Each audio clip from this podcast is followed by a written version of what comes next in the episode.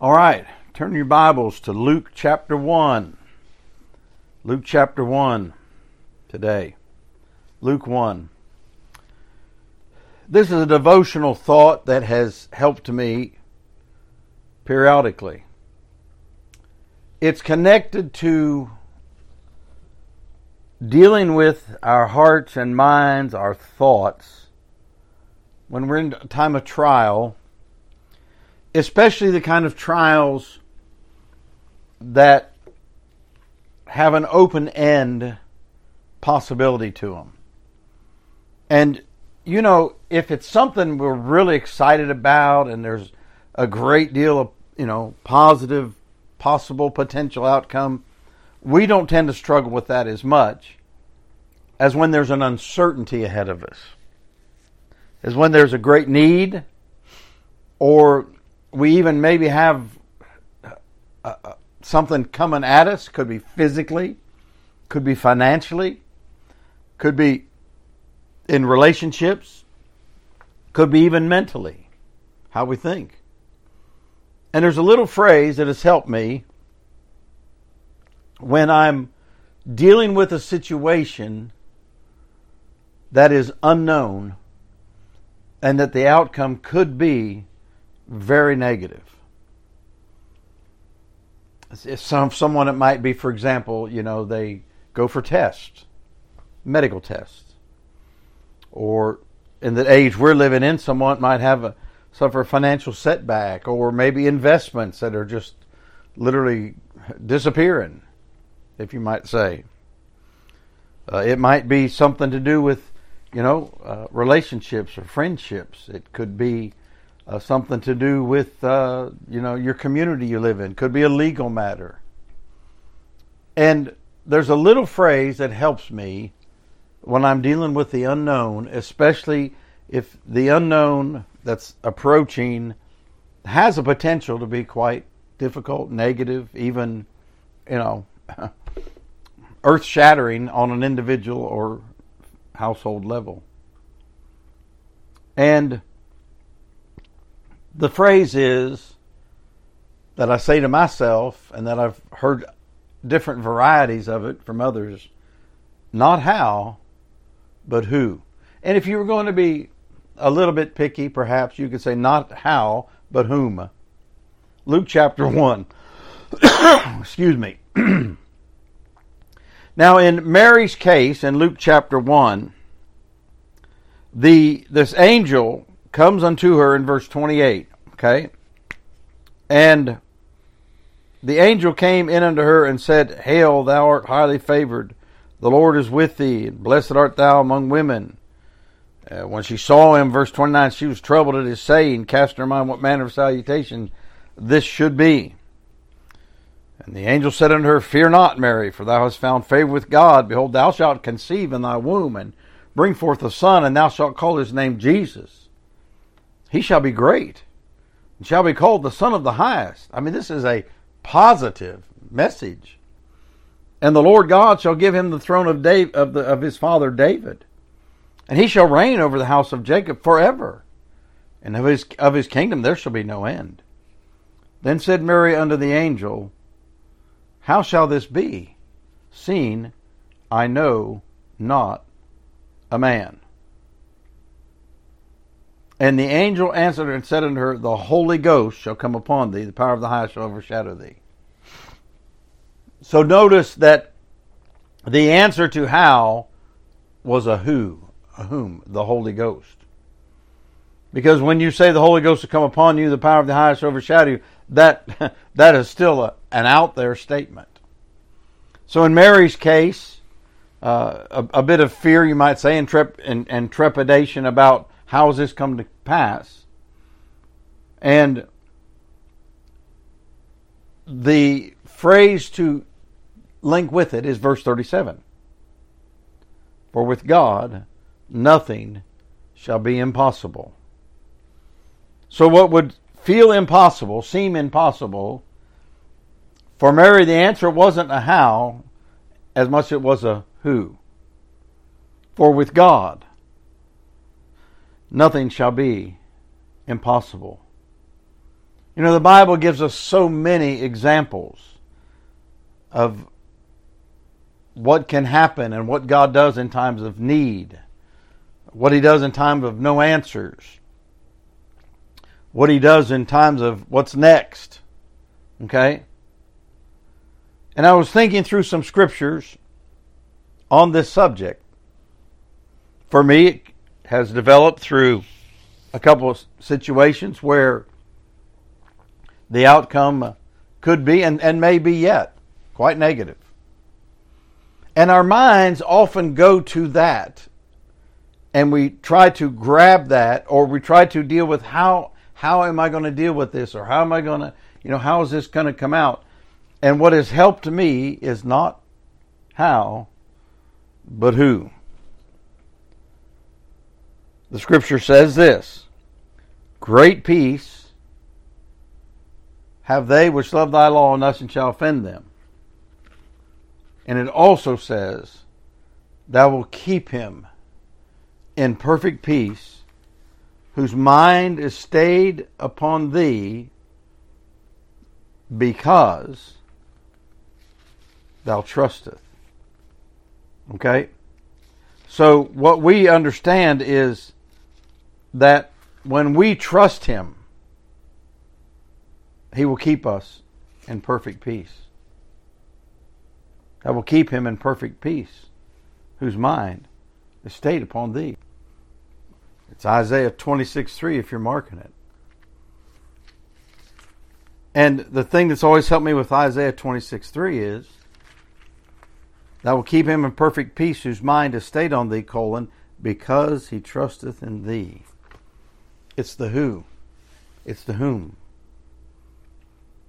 When we begin in our Bible, even from the earliest stages of it, we see Abraham walking with God, Abraham being the friend of God. And we find that God reminds Abraham and promises to him and says to him and challenges him and says, Is anything too hard for the Lord?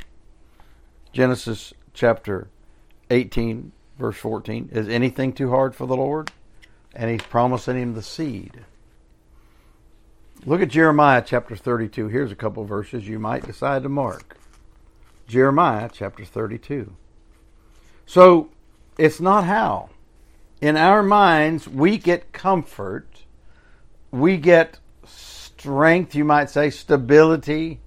Uh, we breathe a little bit easier if we can have an idea of how.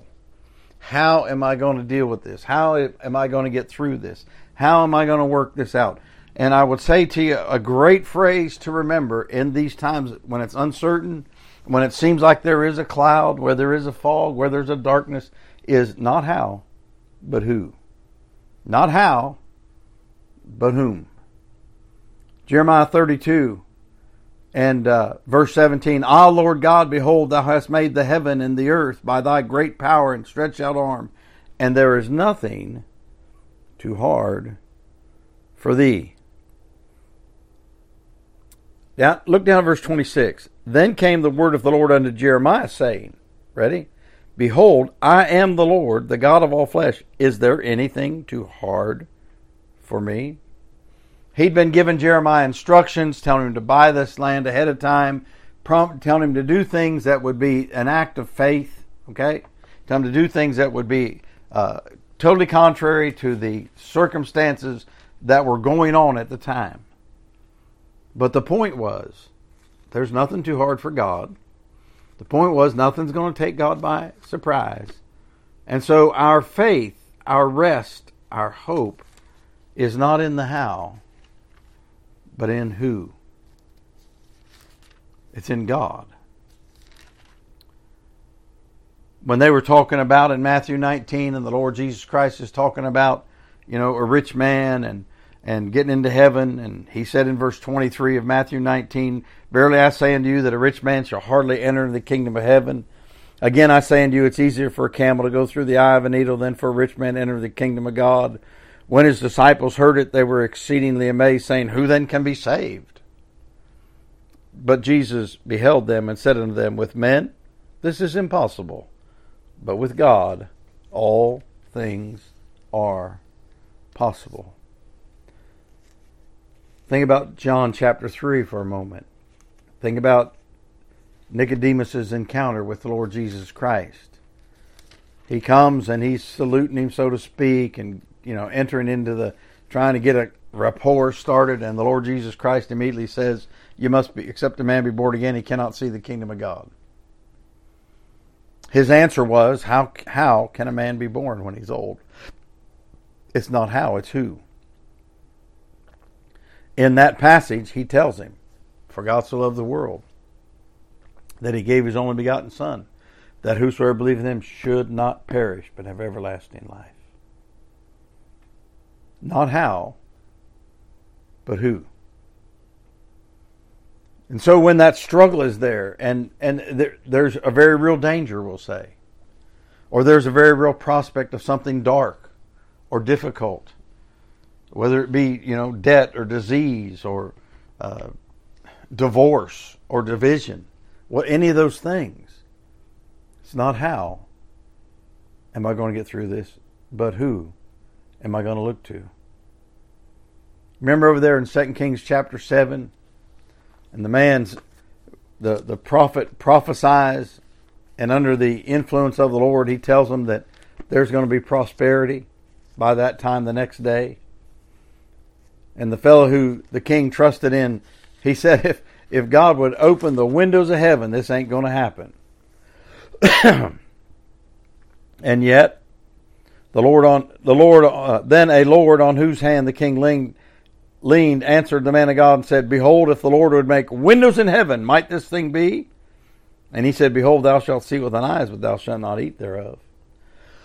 and he didn't. He saw it, and then they trampled him. Did God open the windows of heaven? No. No. So it wasn't the how, was it? The prophet didn't say how. He said who was going to do it? God was going to do it. And in that case, what God did was He sent them fear and they abandoned everything and it didn't fall out of heaven, it fell out of their hands into God's people's hands. In that same book of your Bible, Second Kings and, and chapter 4, a couple chapters before that, he told them that what they needed to do was make this valley full of ditches. He said, Thus saith the Lord, you shall not see wind, neither shall you see rain, yet that valley shall be filled with water, that ye may drink, both ye and your cattle and your beasts. And God did it. And when the Moabites saw the sun's reflection on that water coming up, they thought it was blood and they thought they were about to go the way of all flesh also, and they ran. You say, well, the how was the ditches. No, they, they didn't think of that. Uh, the widow didn't think of the vessels in 2 Kings 4. Okay? The ditches are in 2 Kings 3. Uh, the windows of heaven didn't get open in 2 Kings 7. So the how wasn't the answer, it was the who. See, sometimes God will say, Here's how I'm going to do it. And you're like, How on earth will that answer the question? How will that answer my situation? How will that solve it? I mean, you think about Daniel chapter 3 and the fiery furnace. They didn't wake up saying, Lord, we know how it's going to work out. And in fact, they left the how to God. They said, if he wants to, he's going to deliver us. And if he doesn't, we're still not going to change. We're still not going to bow down to idols. And then they took Daniel and put him in the lion's den. He could have ended up just being a martyr, but he didn't. God didn't. That wasn't God's way. So it's the who that we need to plug into. You know, this is important for us to get. It gives us strength and it helps us with faith. One of the greatest examples that I, comes to, helps me, comes to my mind, that I apply to myself is old Hannah. Hannah wants to bring forth a son, wants to conceive, and she wants to bring forth a son for her husband Elkanah. And his other wife is fruitful and everything, but you can tell from the passage that Elkanah's highest sentiments is towards Hannah. And she's so desperate that she had even quit eating and she was just just burdened and she goes to the tabernacle and Eli observes her and she's talking and, and but no voice and she's moving her mouth and it looks like she's in distress. He thinks she's been drinking that she's drunk and he rebukes her. And then she says no that's not my problem. My problem's a broken burdened heart. And she tells him. And eli under the inspiration of god says you're going to have a son at this season next year. And the Bible says that she went away and was no more sad. This is before they'd ever gotten home. This is before she'd ever had relations with her husband. This is before she ever had any hint that she was going to conceive. By faith, she was no more, her countenance was no more sad. Her countenance was changed by faith. That thing has helped me so many times. It says she went her way and did eat, and her countenance was no more sad. If you're writing it down, it's 1 Samuel 1, verse 18. She went her way and she ate. She was living as if it had already happened, the good.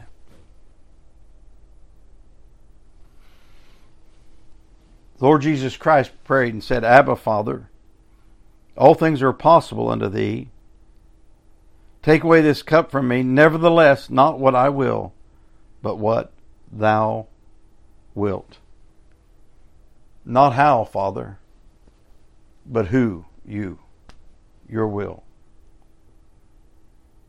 I mean, that's an amazing statement if you think about it. What we have to do sometimes is we have to remind ourselves.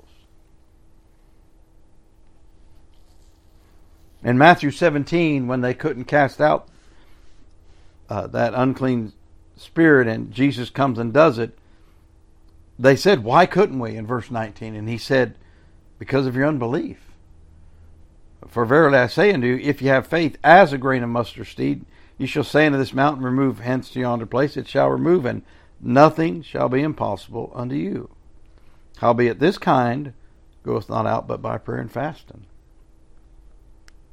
You know, Paul said this when he wrote to Timothy in 2 Timothy, towards the end of his ministry, towards the end of his communication with any of his disciples, and of course here his his son in the faith, Timothy. But he, he said to him that he said, I know whom I have believed, and am persuaded that he is able to keep that which I have committed unto him against that day.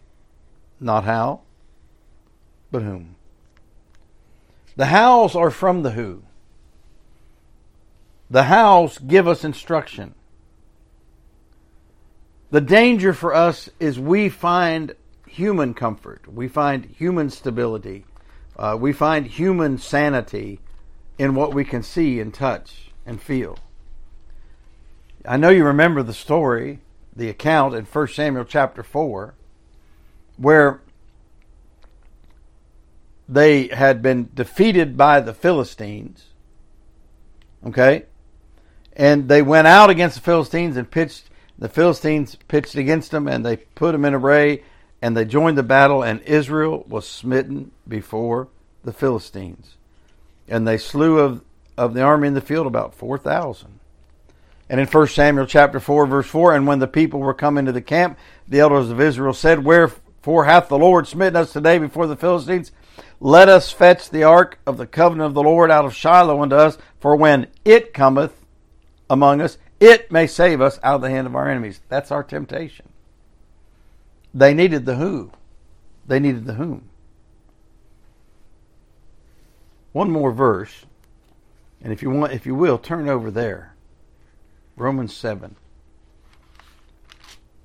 I've, I've often contemplated what would happen if people would connect without their thinking that that number for a chapter if they would connect scripture sometimes?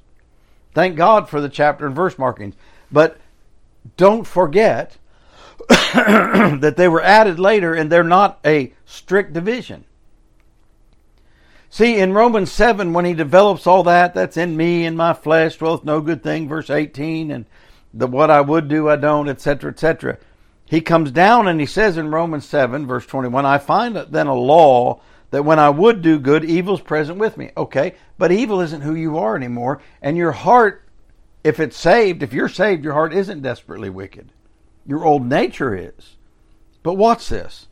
I thank God through Jesus Christ our Lord. What? What what what is he thanking him for? Verse 24. O wretched man that I am, who shall deliver me from the body of this death? He is about to go into a passage of Scripture that tells us how to deal with that.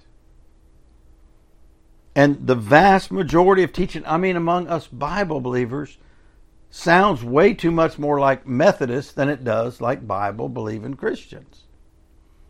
That we're trying to work through our own, you can't work through your.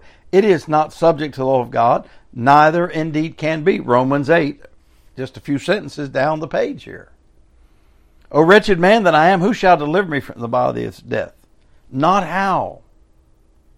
It's who, not how to's. I thank God through Jesus Christ our Lord. Now watch. So then, with the mind, I myself serve the law of God, but with the flesh, the law of sin. There is therefore now no condemnation to them which are in Christ Jesus. So it's not do away with the chapter markings and the verse, but read the flow of it and understand that there is therefore now no condemnation to them who are in Christ Jesus, who, mark it, walk not after the flesh, but after the Spirit. And then he goes into it. The law of the Spirit of life in Christ Jesus hath made me free from the law of sin and death, etc. See, it's not how. There, even amongst Bible believing Christians, there's more and more how to that comes out. How how you do this and this will give you victory, and you do this and this will give you victory. The victory is not in the how; it's in the who.